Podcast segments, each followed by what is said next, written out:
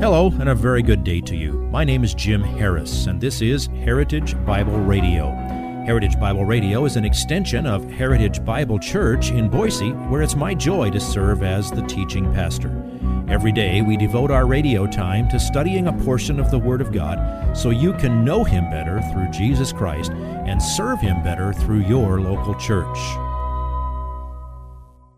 This week on Heritage Bible Radio, we come to part two of Pastor Jim's series of sermons on prayer, centered on Jesus' teaching on the subject in Matthew chapter 6. We'll finish our look at the Lord's Prayer recorded in verses 9 through 13. The first part of the prayer addresses God, recognizing His holiness and sovereign hand over His creation. Beginning in verse 11, we begin to see requests. What do you pray for? When do you pray? Is it only when you want something you don't have? Or want God to remove something that you do have, like a challenging circumstance? How does that idea of prayer differ from the model Jesus provides us here? Are there ways, perhaps, that we should remodel our prayers? Some of us may need to completely demolish the old way and replace it with this new way. Some of us just need to take prayer more seriously and pray far more often. There are lessons to learn here for every Christian, so we hope you'll join us every day this week. For this day, here is today's piece of the message entitled Pray Like This, Part 2. Listen, He knows the world in which you live. He knows who is the God of this age. He knows that the, the world is programmed to hate you. So, what this means is, Lord, do not permit us as weak as we are by nature, as much as we are prone to sin, do not allow us to enter into situations in which the natural flow of events would expose us to temptation, but in every case, with temptation all around us, deliver us from the evil in the world. This prayer is a, this part of the prayer is a, a praying for a safeguard against presuming on God, a, a false sense of security and self sufficiency that you on your own can be righteous. No, no, no. That's the Pharisees' way. You on your, lo- on your own confess, Lord, be merciful to me, the sinner. That's the one who is justified. We know that we will never have arrived spiritually and that we'll never be free from the danger of sin until we're with the Lord. So, rightly, Lead us not into temptation, but deliver us from evil. Martin Luther, in commenting on this, said, We cannot help being exposed to the assaults, but we pray that we may not fall and perish under them.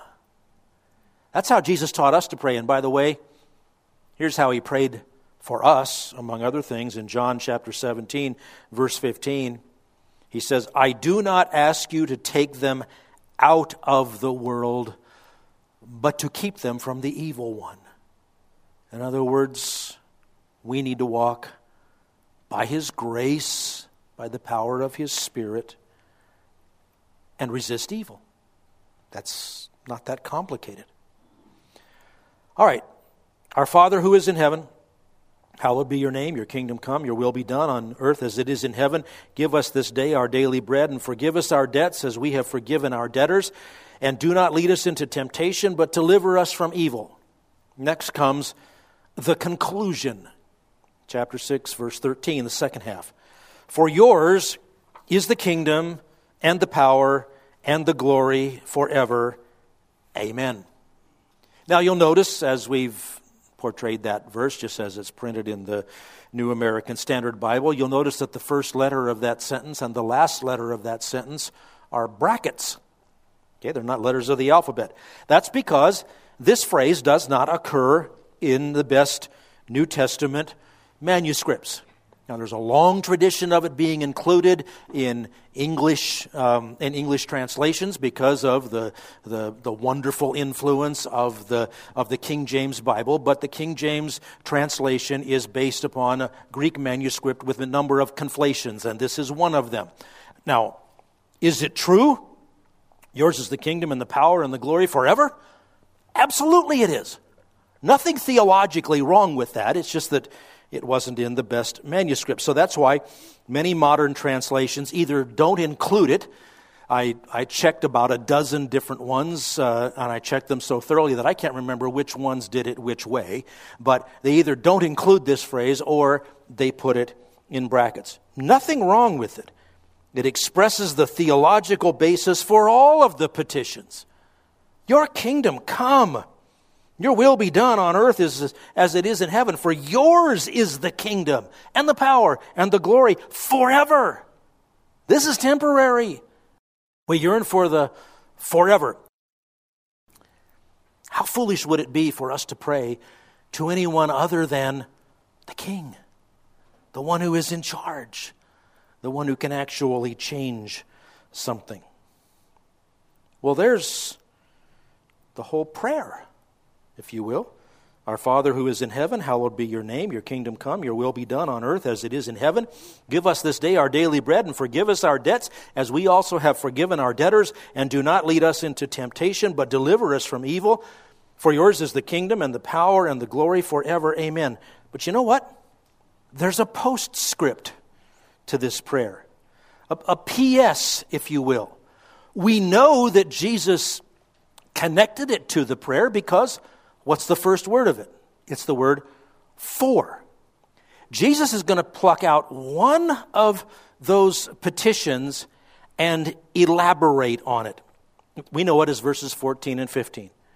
For if you forgive others for their transgressions, your heavenly Father will also forgive you. But if you do not forgive others, then your Father will not forgive your transgressions. I heard a wise man once put it this way Forgiven people are forgiving people. You know, there is hardly anything you can do more destructive to your own well being, spiritually, emotionally, and yes, even physically. There's almost nothing you can do that is more destructive than harboring bitterness, carrying a grudge against someone, perpetuating a feud. So, this model prayer has attached to it a reminder to reinforce the teaching about forgiveness about which we prayed according to verse 12. This is Jesus commenting on the fifth petition.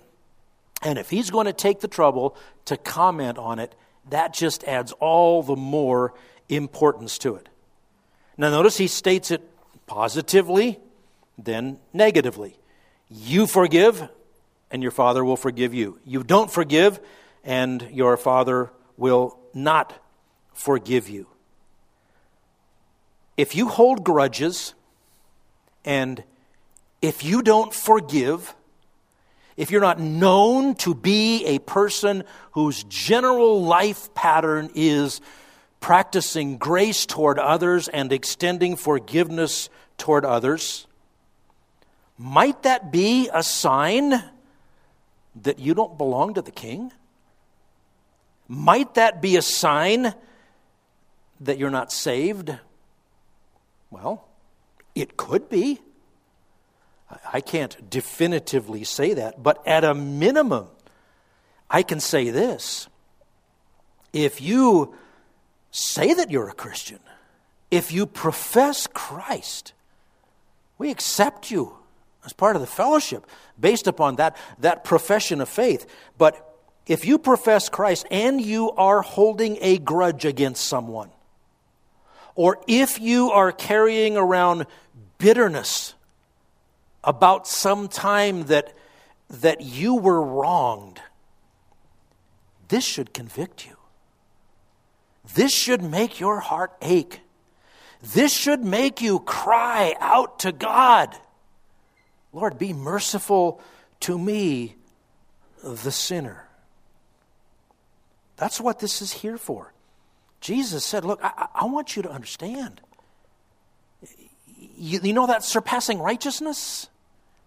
It begins with forgiveness. And forgiveness is a transforming thing.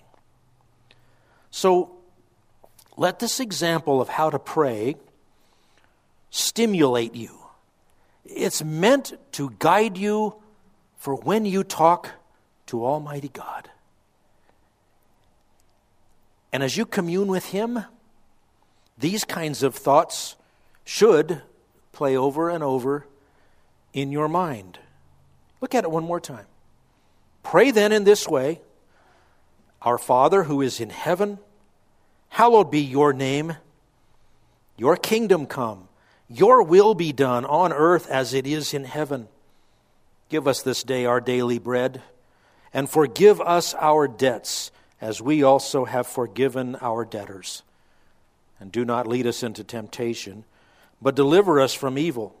For yours is the kingdom and the power and the glory forever. Amen.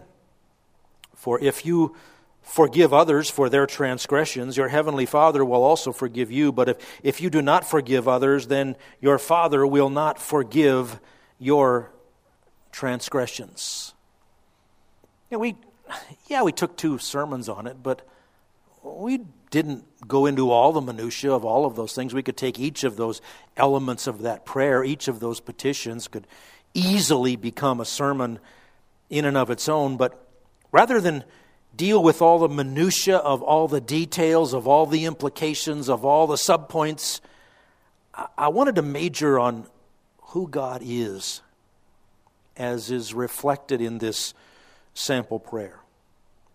Understand, prayer is you as a needy, adopted child of God, having the privilege to speak to Almighty God, creator of heaven and earth. If you would like this message on compact disc, let me know and we'll send it to you. You'll receive the entire message, not just the portion on today's program. You can order by phone at 353 4036 or by writing to us at 7071 West Emerald, Boise, Idaho 83704, or on the internet at hbc boise.org. Heritage Bible Radio needs your prayers and your financial support. Once again, you can reach us online at hbc boise.org or by telephone at 353 4036 or by writing to us at 7071 West Emerald, Boise, Idaho 83704.